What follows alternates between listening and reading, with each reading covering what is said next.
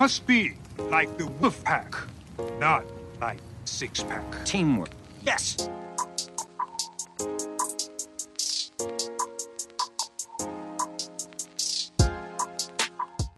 Hello, everyone, and welcome to another this 30th episode of There's No I in Podcast, a podcast about teams. It's about being in teams, it's about leading teams, it's about generally getting the most out of your team. Uh, I am Mark Johnson. I am a performance teacher and a performance maker, and I am joined, as always, there he is, by my partner in pod and recent charity 5k participant sean gallagher hello sean sean is a, a sports coach and is the uh, sports coordinator and head of co-curricular at our shared workplace how are you feeling I feel good. I'm getting all the endorphins off of that 5k run. Feel energetic, um, and now ready to relax and tuck into my Sunday roast. the perfect reward there for Indeed. uh, a charitable run in fact do you want to talk a little bit about the charity Yeah. So over the last couple of years, um, I've organised charity runs for Evelina Children's Hospital, uh, which are based in St Thomas's, uh, which is right opposite our building. Um, and they're an awesome charity, do lots of excellent work uh, with children, sort of similar ages to our students.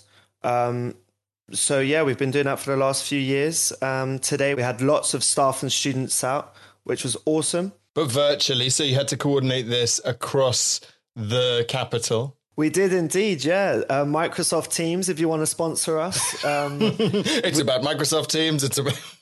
we tried early on. We tried. Uh, it didn't happen. we did. Uh, so yeah, we met up at nine forty-five this morning via Teams. Everyone was uh, raring to go. Uh, we had a small presentation uh, again virtually from someone from Evelina and Jamie Webb, uh, European silver medalist in the 800 meters, which was awesome and a great kind of motivator to get us all out uh, and doing our 5K, whether that was walking, uh, cycling, running. Um, but yeah, no, lots of juice, as we would say, Mark. It was super, and it was a fundraiser. And at this point, I think that Sean, you're pretty much responsible for nearly ten thousand pounds going to Evelina. This would be the event that tips it over, hopefully. So we'll put a little uh, fundraiser nod in the show notes. If you do have a little bit to spare, you can throw that in there. Uh, we're going back into the archives today, Sean. We are. We really are. So today uh, we are going to welcome uh, a whole bunch of new listeners, thanks to our recent episodes, Andy, Jamie, and last week's uh, Danny Townsend. We, we've had a whole bunch of new people jump on board, which is really, really amazing. And we have had some excellent conversations in the past. And as as some of you know, we've reposted a couple of our favorites. Easily up until this point, our most popular was Dom Walsh. Yes, Dom's episode was awesome. Um, he really broke down his kind of coaching philosophy and his values, um, and, and just an awesome guy. Like, really fun episode. Um, I thoroughly enjoyed recording it at the time, um, and I've had lots of awesome feedback on this one. Um, so I'm really delighted to be able to share this to a bigger audience. Um, and I hope that people will enjoy it. Yeah, we're going to continue the sporting angle with Dom Walsh and uh, his episode, which was called Visible Behaviors, Not Whiteboard Values. Let's head over to Dom. So we are incredibly honoured to have on today, uh, and uh, welcome to the podcast, Dom Walsh from Juventus Academy Saudi Arabia. Hello, Dom. Hello, thank you very much, Mark. How are you? I'm very, very good. Uh, we are still in the, we're checking in, we're still in the middle of lockdown. Um, is that the same where you are? Yep, absolutely. Still not allowed out, so very limited in terms of how much trouble I can cause at the minute. It's frustrating. Hey Dom, how you doing, mate? Hi, I'm good. How are you, Sean? You okay? Very well, very well. Thank you so much for coming on, mate. We really appreciate it. Uh, I'm really looking forward to getting into some bits and pieces today uh, with regards to coaching and, and just your kind of journey as well, um, and just uh, your opinions and thoughts on uh, on what we talk about on this podcast, just teams and and uh, cultures, uh, etc. Yeah, really looking forward to it. I've heard some of the uh, previous ones, so there's some tough acts to follow. There's been some great stuff, so I'm excited for it. Brilliant. So I gave you a very brief introduction there, but perhaps you want to tell us just a little bit uh, about how you've gotten to where you are. What's your journey been so far? Okay, so um, basically, I think like most people that become coaches, first of all, you're a failed athlete. Um, so unfortunately, um, like most young lads, I suppose, I grew up with the ambition of I want to be a professional footballer. By the time I was getting to about 13, 14, I felt like I understood the game and had a knowledge of the game beyond my age but my hmm. athletic mm. capabilities weren't ever going to allow me to go and pursue a professional career. Um, and basically, I was terrible at everything else. So the only option I had was to become a football coach. Um, so that became my passion sort of very early on. Um, and then I went into the girls' game. My first role was with an under 10s girls team. Uh, progressed from that to working with a youth team in the Northwest Youth Alliance. So that was quite a good standard of youth football. Um, and then within the same club, worked up to manage semi professionally. Um, I've been at Burnley Academy in the Premier League um, as a foundation phase coach there. And then now I'm out in uh, Saudi Arabia working with Juventus. So, quite a mix in terms of working with obviously males and females, and also working with age groups really all the way from five up to open age. So, it's been quite a good mix in there, really. Absolutely. It sounds like. Um within that mix, not just of the age that you're working with, but the point at which people are meeting the sport.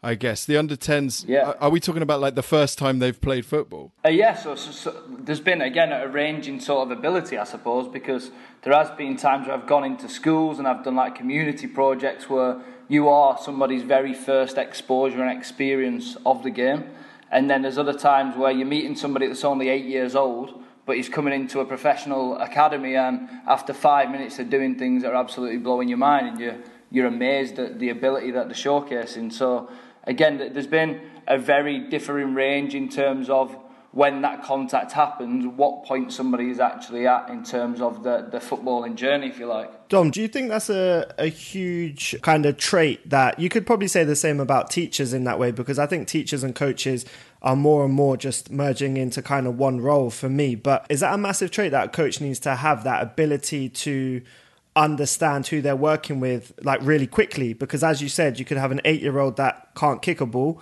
and that's their first exposure, and an eight year old who is better than all three of us. yeah, no, it's a, it's a really good, really good question um, because I think.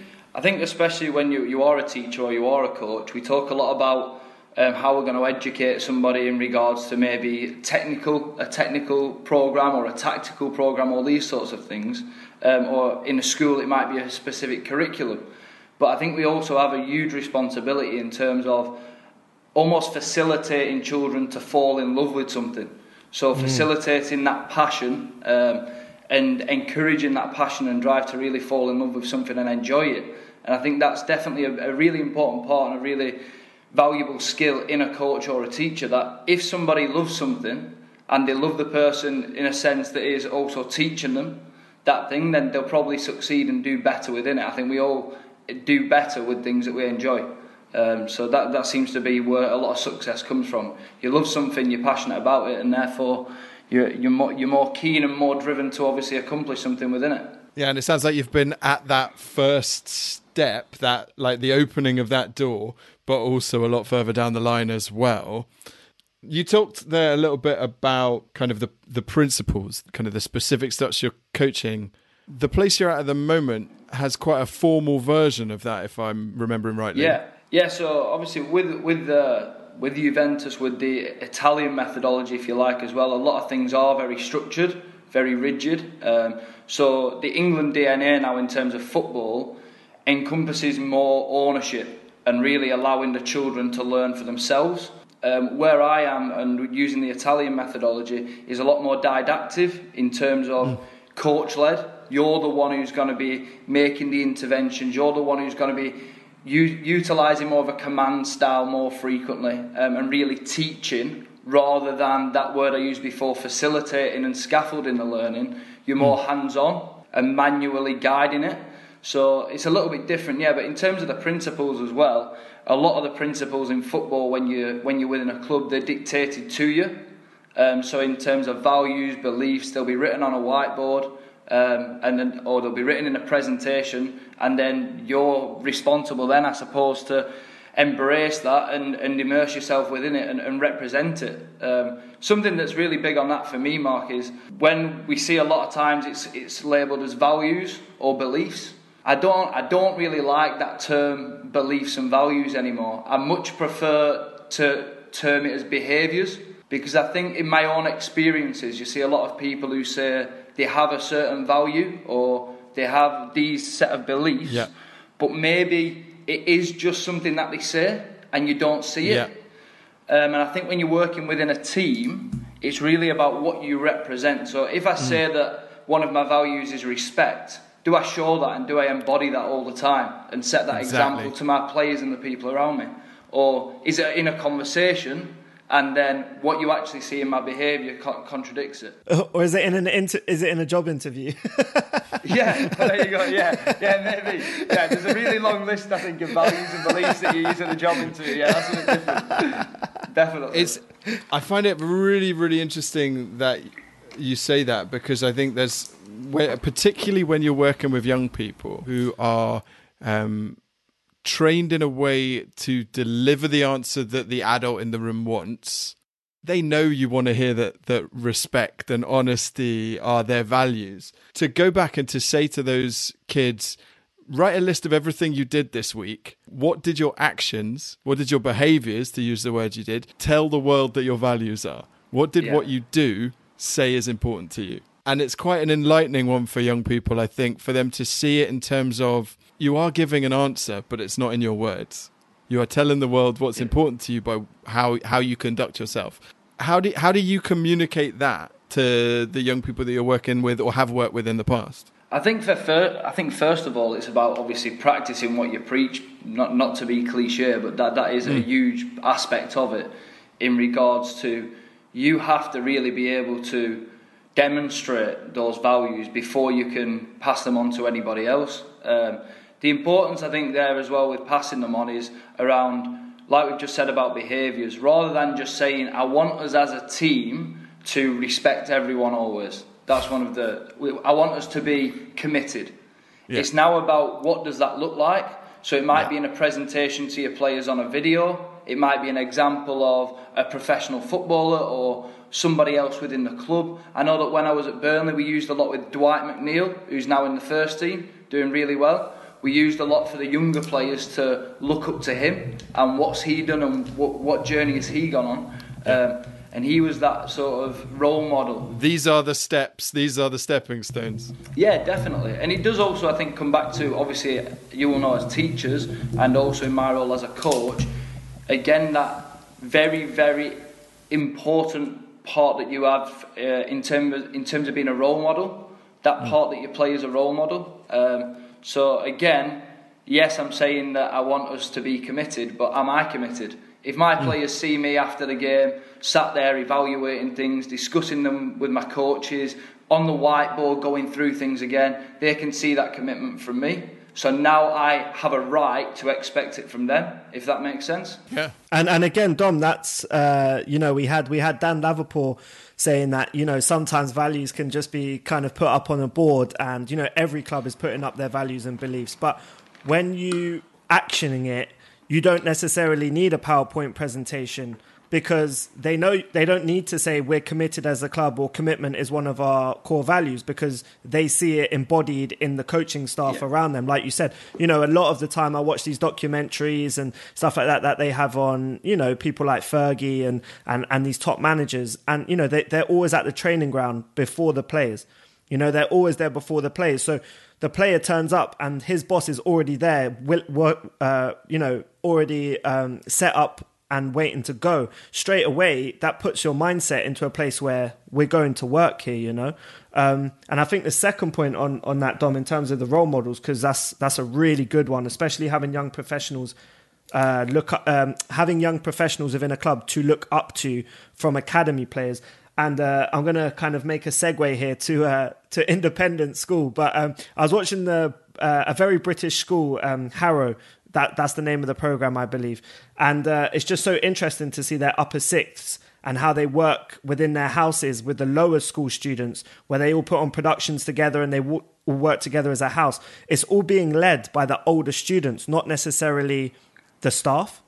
Okay. You know, and I, and I think that's a huge part of it as well, um, especially if we look at education and within the coaching system. You know, how many academy boys are taking ownership of maybe some of the younger groups that come in? I'm not too sure if there's any work being done on that or not. No, that, that's a that's a really great idea, and it sounds like a, a program that will probably be very successful. Um, I think it's twofold in terms of it's great for the younger children coming up having those role models uh, to almost idolise and look up to, but it's also the the actual education and experience of leadership, I suppose, for those older students. Um, I think within academies, within football, um, it's very difficult probably to do that a lot of the time in terms of, as ruthless as it may sound, if you're in an academy, your job is to get a certain number of players through to the next age group.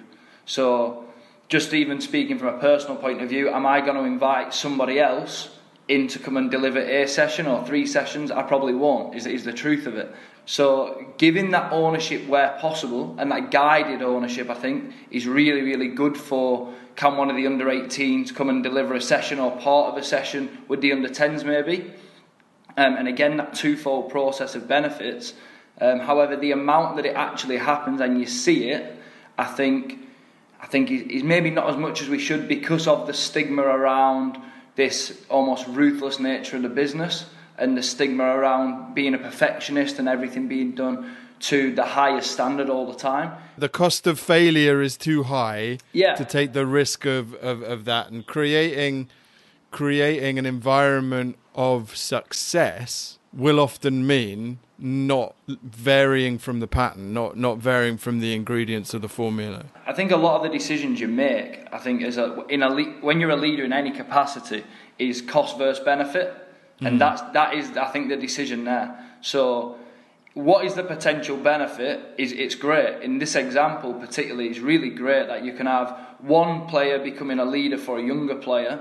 However the cost could be does it maybe not work out? There's always that fear of the failure there i think. Yeah. and, and there is such a uh, our, our, business especially you you feel that you're scrutinized a lot. We do that as football coaches a lot. We scrutinize what each other do um, and under that scrutiny, sometimes you can probably, probably almost embed a little bit of fear in someone or a member of staff in terms of I'm not going to branch out and, and think outside the box and do something like that because I don't know what's going to come back. Which is the funniest thing for me because I completely agree. As soon as I asked you that question, um, you know, I, I definitely had a feeling that you may come back with you know, in an elite environment, is that something that we can actually put into place practically? And I 100% get that elite environment um, and what it must be like. But the, the strangest thing is that the people that books are written about, or that people write books on, or the Jurgen Klopps of this world, they're always the ones that are the kind of crazy scientists, the ones that do something slightly different. So, you know, do I want to be an under 16s academy coach, uh, you know, at a top Premier League club if I feel I have to work to a certain structure and my personality and, and what I want to put out on the pitch, maybe I can't be my true self because it will come across as in a certain way or maybe not as elite as it needs to be. That must be a tough thing for a, for a coach, I would imagine. Yeah. Yeah, I think I think like you just said there, I think the the people that are the very best in the world at something usually have broken the mold at some point. Um, one thing I would say on that because there is definitely some people that can do that they can take a philosophy, if you like, or they can take that set of beliefs that we talked about before, and even if they're not their own, they can actually represent them and they can immerse themselves within that. Personally, I know I can't do that. I don't have the skill to be able to do that. I cannot work in an environment where I don't feel that my beliefs and my interpretation of what a culture should look like, if that isn't embodied in the place that I'm working in, then I would really, really struggle to uh, to be authentic, I suppose, in that environment because you do want to be authentic in terms of everything you do because it's about trust. Players trust somebody that is delivering and acting on what they say and acting on the principles that they, that they lay out. The minute that you are trying to teach somebody a value or a belief that you don't believe in yourself. I think players, even younger players, they can smell that a mile off. They know that they know what's coming, um, and, and, they will catch you out for it um, because they're a lot more intelligent than we often think. One hundred percent. My question off the back of that then is, what is your process of buying in?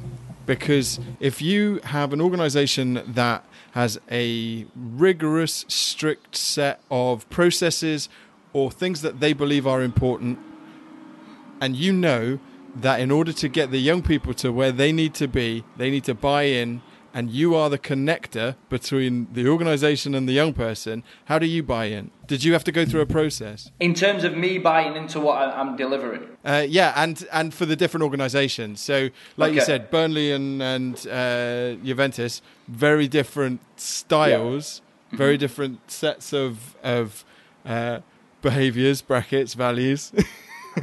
to move from one to the other, did you have to reframe something for yourself so that you could be authentic in this in this message that you're now trying to communicate? I definitely think you do make subtle adaptations. I think the biggest thing, if you like the the Burnley to Juventus thing, the biggest changes, to be honest, are more around the actual technical program that you're delivering.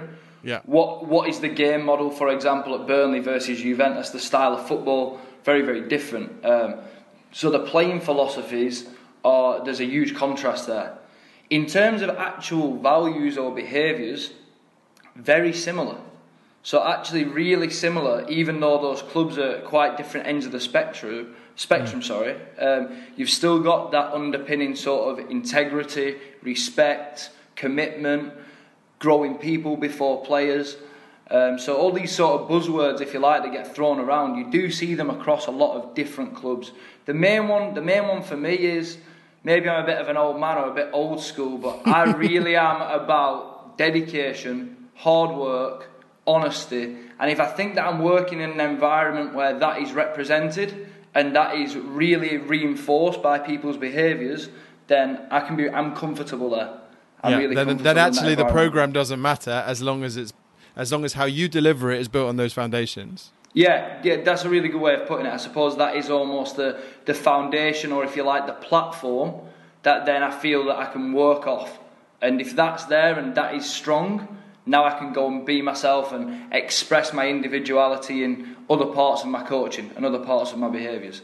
Dom, Dom, um, obviously here we're talking a lot about teams and teamwork and, and obviously how to kind of um, create those really successful uh, environments uh, that people enjoy and want to be part of. Uh, where do you value kind of togetherness and how important is it the people that you work with um, and kind of what sort of traits do, do, do you like in people that, that you work with or have worked with in different kind of environments? I think in in football, especially from my experience, if you have a group that you would say the togetherness and the cohesion is, is high and is strong, I think you will always almost overachieve or succeed more than you probably expected to achieve. If you're working within an environment without that togetherness and without that collective buy in, not just to me and my messages, not just to the club, but to each other, you are then on a really, really difficult project um, because it's so difficult to do things if even one or two elements of a team aren't connecting and working effectively. And with everybody together, you will always achieve more. So I think the better, the best example in, in my line of work is probably Leicester when they won the Premier League. I mean, right. yeah. In, individually, you would probably say Kante was the only player in that team that was better than every other player in his position in the league. Every other one of the ten players individually probably couldn't have got into any of the, the so called top four teams at the time. But as a team, as a unit, collectively, they were just outstanding. So there's so many examples in sport of where togetherness probably is, is actually achieved more than real quality and real talent, if you like. I think togetherness over talent in a team environment will, will always be more effective. I think it's invaluable. I know that it's really tough to pin pin it down, but on the example that you've just given, would you attribute that to doing their separate things well with each other or doing something the same like a consistency with everyone across the board? Is it about being a functioning set of pieces that fit together like a jigsaw puzzle or is there something that is a layer that we're all doing the same I think it's I think it's actually a very very intelligent mix because there is definitely an aspect and, and a, a viewpoint in terms of these players complement each other's attributes very very well. The the tactical game model they had and the style of play also complemented the technical and the physical attributes of the playing staff that they had at the time. But then I also think that if you look at the behaviours of those players, if you look at the commitment to the cause and that sort of dedication and just how relentless they were in terms of the work rate and the energy output and the desire in games, that's something where I think then that's across the board. Every single player is saying, I'm not going to let you down. I'm going to give you 110%. Make sure you're behind me doing the same. Yeah, and that's nobody, accountability to each other yeah, at a level. Definitely, and that, that's a great word. And I think that that's a word that you hear in a changing room a hell of a lot now is accountability. Um, and again, a lot of people will tell you they're accountable, but being accountable when it really matters is very, very difficult. It's a very difficult thing to do. Yeah, it, feel, it feels like that's maybe a bit more of an old school kind of thing where you know players talking professionally now but players back in the day you know you see your tony adams and your stuart pearces and your roy keanes there was so much accountability on themselves and and of the players around them. And nowadays, I don't know whether some of the younger players that are coming up, and maybe it's just stereotypical. I'm not in these changing rooms, so it, I could be talking absolute rubbish. But it seems as though there's not maybe as much accountability that they put on themselves or maybe people around them. Uh, or maybe there's that fear factor that you spoke about as to actually communicating that. And it's weird. I don't know if that's a cultural thing and just times have changed you know, in society. I'm not. It's I, interesting I some of those names you threw out, Sean, because a lot of those those guys kind of are the coaches of now, aren't they?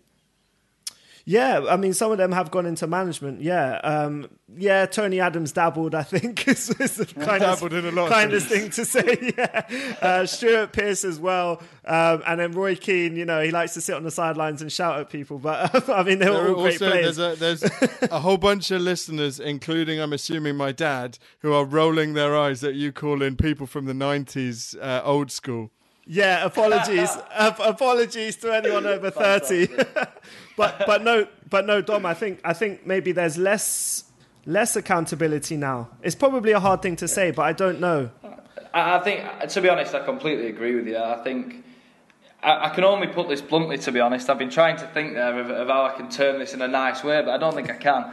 Um, I do unfortunately feel that not just in football, but in society in general now, I think we're very fluffy we're very, very fluffy. A player comes through the door, wrap them in cotton wool, don't let them be hurt, don't expose them to anything that's going to be too challenging or might upset them. Um, and unfortunately, well, unfortunately for me, it's obviously based on your personal view and your opinion, but that has taken over a lot of clubs and a lot of environments in education, I think, as well. For me, when I talk about working in an environment where I believe in what they do, that's something that I, I, hmm. again don't accept. I don't believe in that. I believe that people have to understand adversity and be exposed to adversity to then be able to deal with it. Something that I'm always trying to develop in a player, whether they're 30 or 15 or 10, is resilience. Not you're going to lose more than you win. Yeah, yeah, absolutely, and not just not just for football, but we talk about developing life skills and, and a holistic approach to actually developing a person as well as a player. Resilience is so important, and you cannot be resilient if you have never been exposed to those challenges. I remember, honestly, I remember working in an academy environment, and players would come in for the first time in the under 10s group. So, under 10, coming into a new academy, it's quite a daunting experience. You're coming in, you're coming to a, a million pound training facility, indoor astroturf, you're playing against other players that are already signed and have been in that environment for a while. And I remember the first thing that I used to do was play them one against two against our two best players. So they would come in, they've come through the door, you've shook the hands of the parents, you've said hello, and then you've just thrown them to the lions. And most children would get beat 13, 14 nil. I wasn't bothered about the score. I never asked the score. I wasn't even looking at the ball. I was not observing anything technically whatsoever. My mindset and approach was if this player is relentless now, doesn't give up, they show that resilience of I'm losing but I'm going to keep going, then I can make a player there. He's obviously already got a level of talent because he's been scouted, so he's here. But if he now has this mindset and this growth mindset, I can really work and make something out of this player. Even I used to even ask them, I'd say to them probably five minutes in, Do you want a teammate? And 90% of children will say, Yeah. But there is 10%, even at that age, where they'll be 12 0 down, out of breath, drowning in their own sweat, and they'll turn around to you and say, No, don't give me a teammate, I'll go again.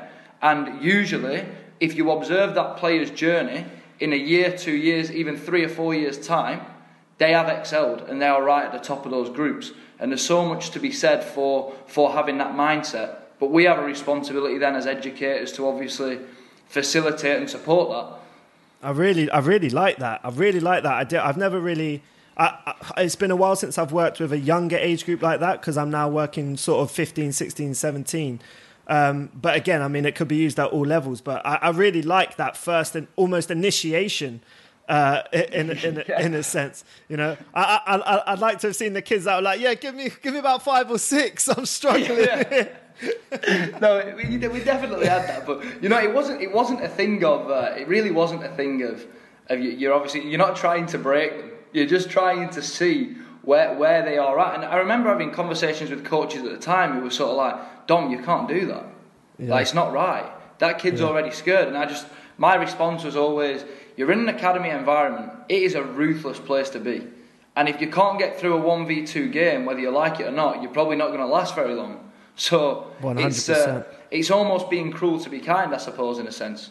Mark, it's, have you? It raises an interesting oh, thing sorry. for me actually, because when when I'm working with young people from a performing arts point of view and they are struggling, whether they have talent or not, they're going to hit the point where they struggle. There is a value in perspective there for me that if you that you need to be a kid who can play a 1v2 game or be on stage and remember that you did it because you love it or remember that it was fun and that the playing is as fun as the winning.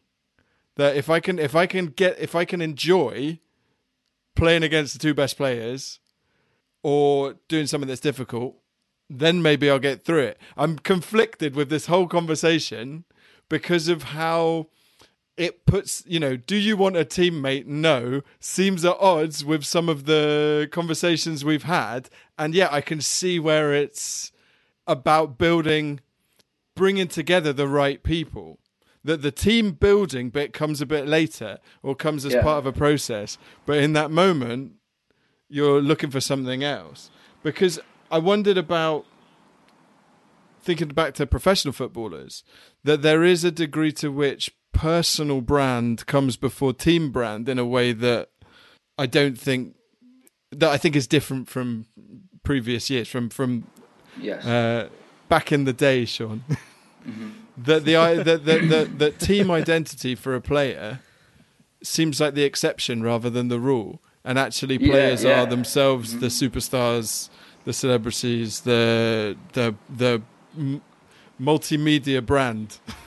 I think that's that is such a great point, and I think that actually is the whole reason why being able to understand and appreciate a culture and being able to develop a culture within a team environment is so so important mm. and and bears such fruits because at the end of the day like you've said a lot of people now they are there for themselves they've got millions of followers on Instagram they've got more money from Adidas maybe than they have from the football club as an yeah. example so it is it really is that personal brand and when you're almost competing with that to get a buy-in as a manager yeah. for the team that is another challenge now that is thrown at managers obviously very frequently that they have to deal with which probably 10 years ago I think any of that behaviour that sort of went on I know Roy Keane speaks about it a lot he would nip it in the bud before the manager even had to deal with it it just yeah. wasn't accepted to portray yourself as more important than the group Now that that's team, changed that little that, bit. that that Manchester United team is full of players that I see as team before person.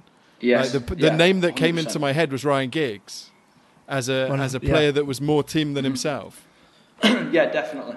But but I No, think definitely. But Dom on your on your point, just going back to to that academy player, uh, Mark, it's so weird because I literally wanted to ask you your thoughts as soon as Dom finished that question. I wanted to say, Mark, what about in your environment? Because I can see that that's something that you would. Uh, you know have have issue with or maybe need to look at in a in a different kind of uh, frame um, but the point is is that if that one kid becomes resilient and you times that by 11 or 15 or 22 or however big the squad is now you've got a pretty powerful culture and you've got a pretty powerful team you know that you know and that's what Ferguson relied on. He didn't just have one or two players that would you know be accountable and uh, take ownership and give everything on the pitch.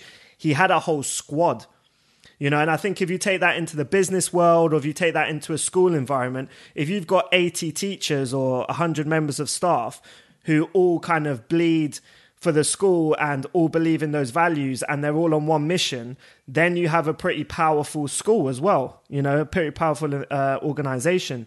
So yeah, I really like that that individual resilience, Dom, to then kind of timesing that up to the rest of to the rest of the group. Yeah, I think that I think in any environment that you're working within, I think you you create these you create almost cultural architects within the people that you're working with. So what I mean by that is a cultural architect is somebody that is going to embody and represent your values and your behaviours and your beliefs, and they're going to carry them out to almost become a role model to the rest of the group themselves. So they're almost a sub leader within that environment now. Um, now, if you have two or three of those players, you'll usually get the others on board. So, new environment, I get two or three of those people that are really almost within my team, within my unit, that are showcasing every day my beliefs and my behaviours, and they are becoming that point of reference for everyone else in terms of that's our leader, maybe a captain, maybe a mm. vice captain figure. I want to represent and I want to mirror what he's doing. for last- then, for the new players coming in, what's really important is if you've got 11 of them, if you've got 10 of them, a new player coming in, they almost don't even have the option to stand out. Their option is fit in. And if they're fitting into a mould of those cultural values and behaviours being very positive or associated with being a good person and being a good player, then that, that's where really you've done your job, I suppose, and you're gonna you're gonna get the benefits. Yeah, One hundred percent. I was just going to say, I think so. If that's if that's getting to the point where, and we're looking at all industries here, obviously not just sports, not just academies, but we're at the stage now where the player has walked through the door, or that new member of staff has walked through the door. But I think that the, these cultures start even further back they start before the before the player has has been signed or before that person has started at that graphic design company you know? And uh, i read a book and it's annoying because i can't remember the name of it but what the what the ceo done was he had three values which were smart hungry and humble. So he needed his employees to be smart hungry and humble. And so he would do tests and he would go through those things in the interviews and ask questions that would you know, derive those answers as to whether they had those qualities. And he also didn't sit down in an interview room. He took them out and they went for coffee and he picked up his dry cleaning. And the point of all of this was did the person say hello to the person behind uh, the coffee store? Did they say thank you? Did they smile? Did they wait patiently? What was the chat like in the car on the way to the coffee shop and the laundry? And that's how he discovered whether this was a, a smart, hungry, humble person that he wanted to work with. Then, when you have the culture in place, they already kind of, you know, I don't know, is symbiotic the right word, Mark? You'll tell me if it is isn't. Go kind for of. I tried to throw I tried to throw a good word out there because Dom used one earlier. I forgot what it was. Um, but uh, but yeah, it, it just kind of works without having to put too much work into it, if that makes sense. And I think that goes back to your point of once you have a few cultural architects, the job is almost done for you to a point. Yeah, no, hundred percent, hundred percent. And if if people really believe in what you're doing and buy into what you're doing, they are definitely the best people to then almost sell that to new coming members of a team. So rather than it coming from you, the buy-in is coming directly player to player. So if somebody else is encompassing what you believe in and they they are almost a model of that, it gives straight away an example of this is our behaviours, this is what we demand from each individual within the collective context. Yeah, it stops it from being an external thing and being an internal, intrinsic, uh, just how we roll. Definitely. Uh, I like that. is, it's it's hugely important because I've been in organisations where values have been a statement, yeah. but the environment is not engineered to promote those values. And you have to think about am I making it possible for the people in this building to be smart, humble, and hungry? am I making it, you know, or have I set up an environment where people are being competitive? Like, you know, uh, uh, Ray Dalio, we, we talked about him a few weeks back. Um, his book of principles was built out of actions that he took to correct a mistake. How can I yeah. do this better? Yeah, if I find true. a better way of doing it, let's keep that. And and so they aren't abstracts. They're mm-hmm. legitimate things that have to be done because that's how the place operates. Rather than aspirations, they're action. One hundred percent. Dom, this is this. I, I don't want to go too off topic, but this is just one that I, I like to me me and uh, me and my brother who has put this podcast together for for us to make this happen today. Uh, uh, as he, uh, you know, he he's worked with you as a colleague. Um, we we've had this conversation, and we don't know whether it's a big thing or a small thing, but if you have an academy player who's eight years old, eight, nine years old, and they sign for a club and they're in all the stash, and then they wear that stash home and they wear that stash to school and they wear it around their local area, and friends of friends know that little Johnny plays for, you know, Arsenal Academy. Are we already getting them on that train of I'm a big deal in terms of a kind of cultural kind of environment? And is there any need for that? Could they all rock up in their own stuff and be, you know, individuals. And when you hit 14 years old, 14, 15, you get given this beautiful stash and now you represent the club. Um, I know everything is likes to be on brand, and when you go off to fixtures and stuff, of course you're going to be in the beautiful gear and you're going to represent the club. But just during training, um, it was an interesting one that we've debated. I just wanted your opinion on it as a coach. I think it's one of the most important aspects of actually managing the individual at that age for a football coach in that environment. You have to be so careful that, number one, nobody is going to become a professional at nine years old. So we cannot treat little Johnny or little Jeff, whatever we want his name to be, like he is already a professional footballer. No, but there's no, there's no reason for them to be treated like a little professional. We really have to make sure that, first of all, there is a, an element of you, we have to let the child be a child.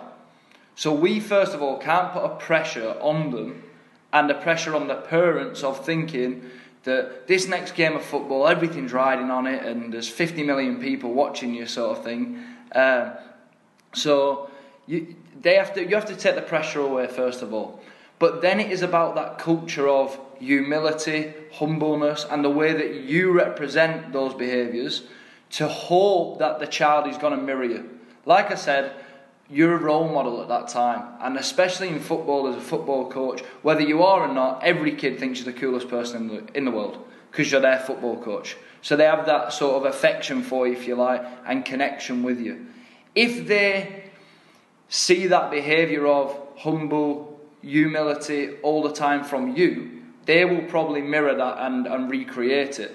If they see you behave in a manner where maybe you don't showcase those values, then you can expect maybe little Johnny to go around the local park and, and, and be more of the big I am sort of thing um, yeah. and want everybody to know what he's doing and, and how good he is. Um, but the other thing is, these players, especially at a young age, have to be aware of you're here at nine. Unfortunately, it doesn't mean you've got to be here when you're 10. So yeah. work hard yeah. to be here and put your focus in being the best that you can be. But respect everyone always is always one of my first values. And what that means is the minute you start thinking that you're better than someone else, there's a very good chance at some point you'll fall behind them. And making the kids aware of that as well. Never treat anybody Definitely. like they're beneath you or not as good as you. If you always perceive everybody to be better than you, you will constantly strive to improve yourself. If you perceive them as beneath you, that's a really dangerous mindset to get into of, of complacency. No, that's That a really good way to look at it. something that can Yeah. be trickled down from above. If you're saying Yeah. to to be here at 10 years old be like the 10 year olds and those 10 year olds are thinking to be here at 12 i've got to be like these 12 year olds and the 12 year olds are thinking to be here at 17 i've got to be like these 17 year olds Yeah. that you can trickle down and if you've had them for a long enough time and if you have had these kids for you know five six years even uh, i say 17 17 is probably old for a professional football player these days Sometimes, sometimes. you you do have an opportunity to to create a building that the youngest person steps into and feels accepted by being that best version of themselves. They Yeah. feel like, oh, I'm in the right place because I'm doing all of these these good and positive things. It did occur to me about like not being the only influence as far as as far as Yeah. being that role model and having uh, you know whether it's uh, parents or the Like the wolf pack. you know a lot of a lot of people from a performing arts point of view will I use the example of a drama school audition when they the kid that gets into drama school because they are the biggest fish in their secondary school uh, drama department. They were the lead in every play, and they walk into a you know, and they've had someone blowing that smoke up them for the four years that they've been at secondary school, and they're walking into a room where everyone was the lead in their school play. Yeah. Mark, this is Mark. This is getting scary now Right. because I literally wanted to ask you what is the equivalent of uh, uh, what is the equivalent of an academy player thinking they're the big I am at nine in in your kind of world, um, and the- I guess it is Brit that School. stage kid, not, isn't not it? literally the Brit School, who I think actually do a lot of really good work in exactly this area. But it's the kind of the kid that that gets thrown at stage school at, at sometimes you know five six years old or ballet class or you know these dance classes and by the time they're 16 they are the best dancer in every room that they're in until Yeah. they get to you know dance college or drama school um, but you know they've had parents that have committed to seeing their goal played out. They've had other coaches, the coach that sent them to you, that knows they're the Yeah, best yeah. player they've ever coached, that may be invested in you know bigging them up a little bit. Yeah, I think again, it's. I suppose it's that almost that growth mindset again. I know that if uh, there's not many things that that I do very well, to be honest, but one thing that I do always have in my head is if I can and if I know where they are, I love to surround myself with people that I consider to be better than me. So rather than searching for an environment where you're going to be the best and you're going to be able to tell everyone what to do and everyone go, he's amazing, this is the guy we're following, let's go. I don't really want that. May- may- Maybe, maybe it's also an age thing in terms of maybe I won't be like that when I'm a little bit older. But now at this point in my life, I'm really searching all the time for. I want to be around people that I appreciate in terms of their level being higher than mine. Yeah. Give me something to aspire to, and I'm naturally a competitive person, which is mm. why I'm in the job I'm in. Almost give me someone to chase.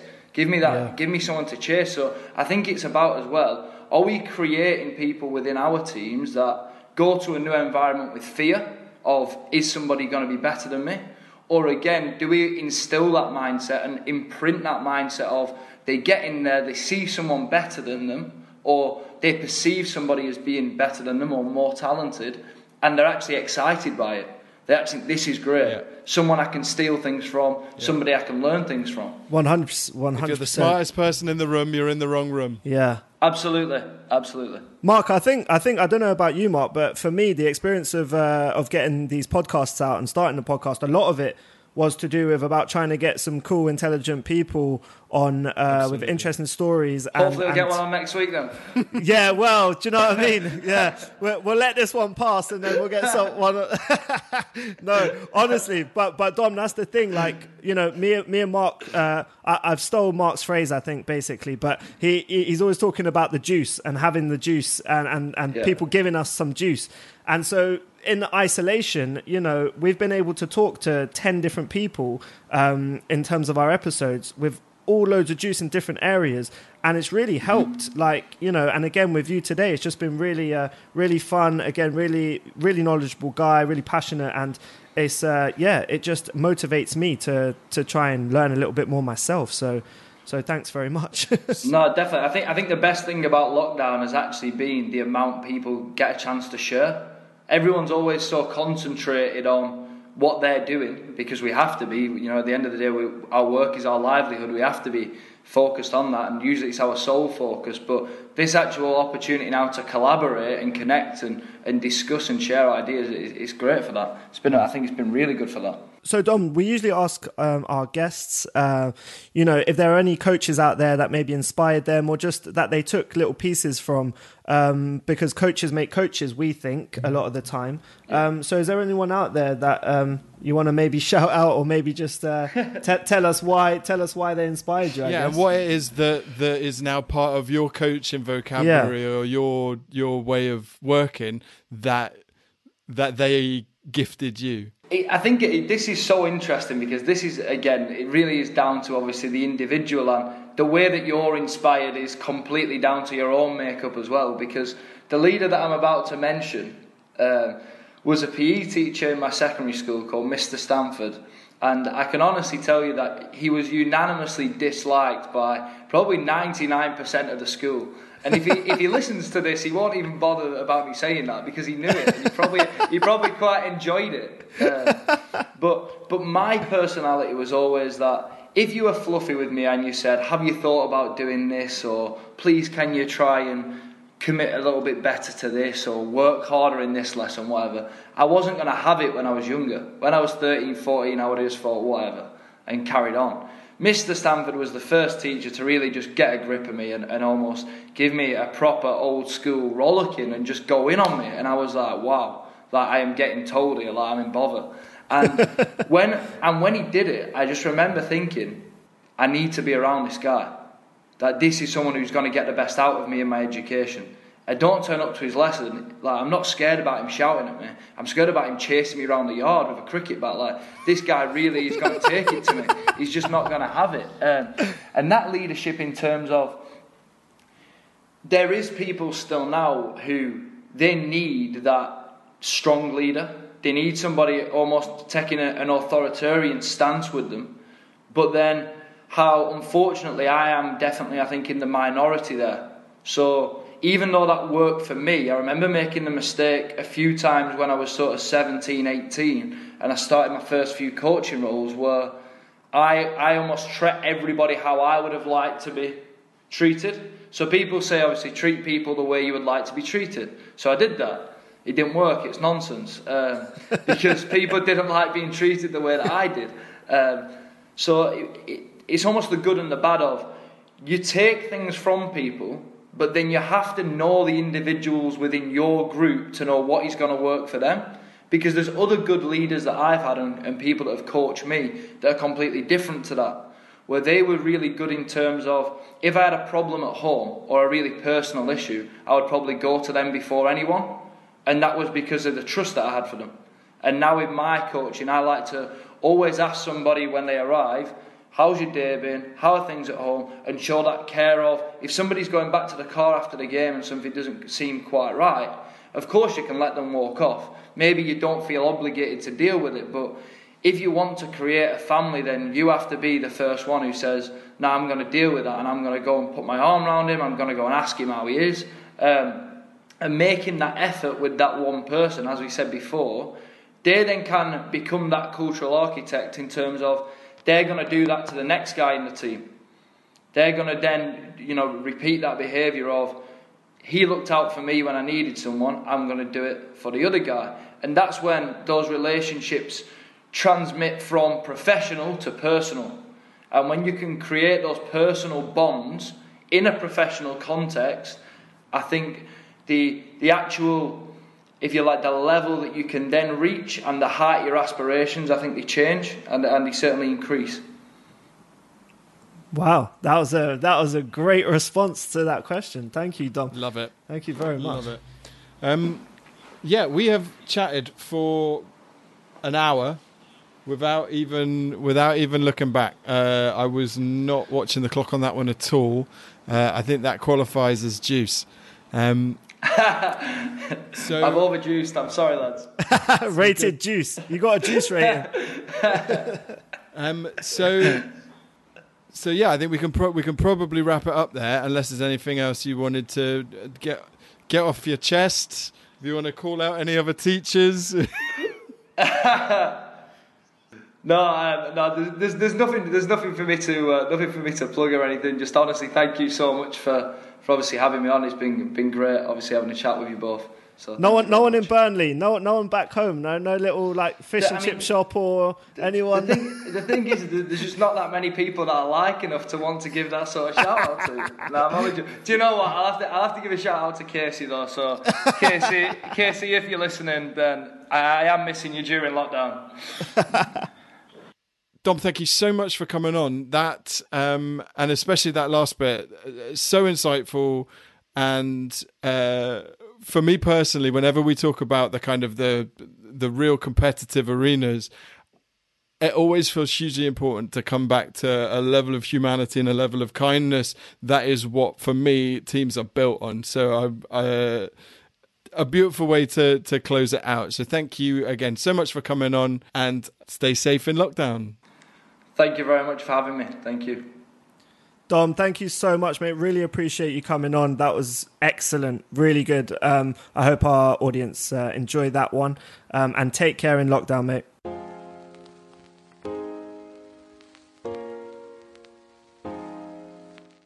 So we hope that some of our new listeners uh, enjoyed that. And those of you who have heard it before, uh, were reminded of some of the gems that were in there. So in the past, Sean, we've talked a lot about how the kind of the COVID context informed one, our ability to get awesome guests, but also kind of how they were viewing their training. So this is another one of those that was recorded slap bang in the middle of that. And I think probably because of recent recent news, where we're recording this the day after a second uh, lockdown has been announced nationally, I think there's there's loads in there that still applies. Yeah, I think for those coaches who maybe won't be able to work with their squads and their teams over the next month, um, that's obviously hugely unfortunate. Uh, but it is an opportunity for us to reflect as coaches, to look at our practices, to see if we are modeling the values that we're asking of our players. Um, because I think that's ultimately how you gain their respect and I think once you have that respect, that's when you can actually be successful. Um, well, it's when you can start challenging people, isn't it?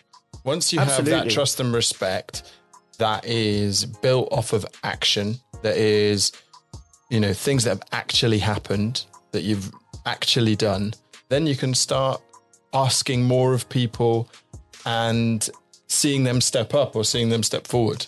Exactly. I mean, Simon Sinek, I think, has a book Leaders Eat Last, um, I believe is the title.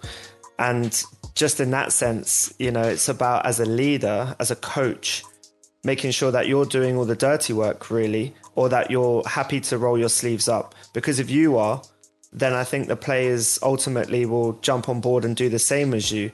Um, I don't think there should be a separation between what's expected from the coach and what's expected from the players. Yeah, we have different jobs, we have different functions that we're performing, but uh, we we didn't talk about it in the intro actually, but we talked. Um, we've spoken this week off microphone about a school that uses three numbers as the baseline of their expectation.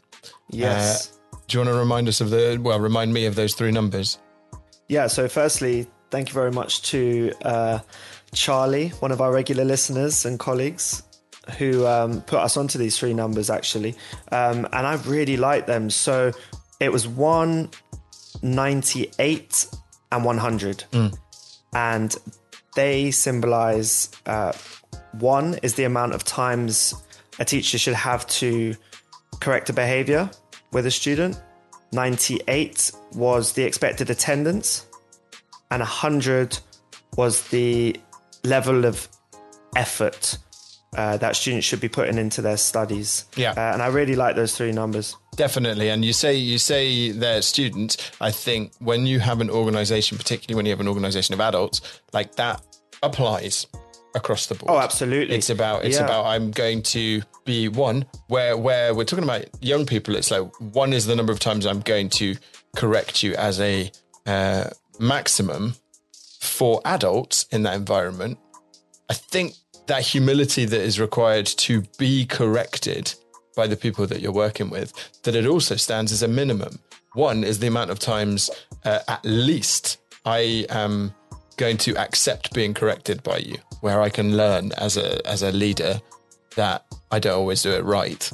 Yeah, I mean, if if you uh, refer to me in a certain way by email and I don't like it, I shouldn't have to ask you again. I, I promise everyone that that's not related to a specific incident between Sean and I.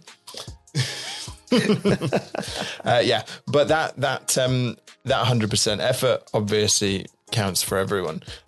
So I hope everyone enjoyed that. We'll be taking a break next week to have our ten episode reflection uh, because this is the thirtieth episode, and come back with some new great guests, uh, hopefully in some different fields. Again, if you want to recommend anyone or yourself, you can hit us up on social media at No I Podcast or by email, Mark or Sean at noipodcast.show or uh, connect with us on LinkedIn and start a conversation. We've had a couple of really great conversations over there. And uh, I'm really enjoying getting involved in the chat around teamwork, leadership, uh, motivation, all of these things that we're talking about week in, week out uh, with people who have different perspectives on it. Um, again, as we say at the end of every series, it's a it's a massive privilege to be able to have these conversations with people. Yeah, just thank you to all of our guests. Without you, obviously, we don't have a podcast. And to all of our listeners um, and for all your feedback. I think with this being the end of the third series, please do take the time to give us five stars. Go on. Um, give us five stars on Apple and uh, wherever you listen to your podcast. It's, it's It really positive help us. motivation, isn't it? It's it's how to enforce good behavior. Exactly. Yeah, we've we've had a few reposts because of uh, going back to going back to work. But if you do find you have a little bit more time during lockdown and you want to share a conversation with us, we would love it. That's all we're going to say for today. So the last thing is to say goodbye from Sean Goodbye, guys. and uh, goodbye from me. Goodbye. You must be like the wolf pack. Teamwork. Yes,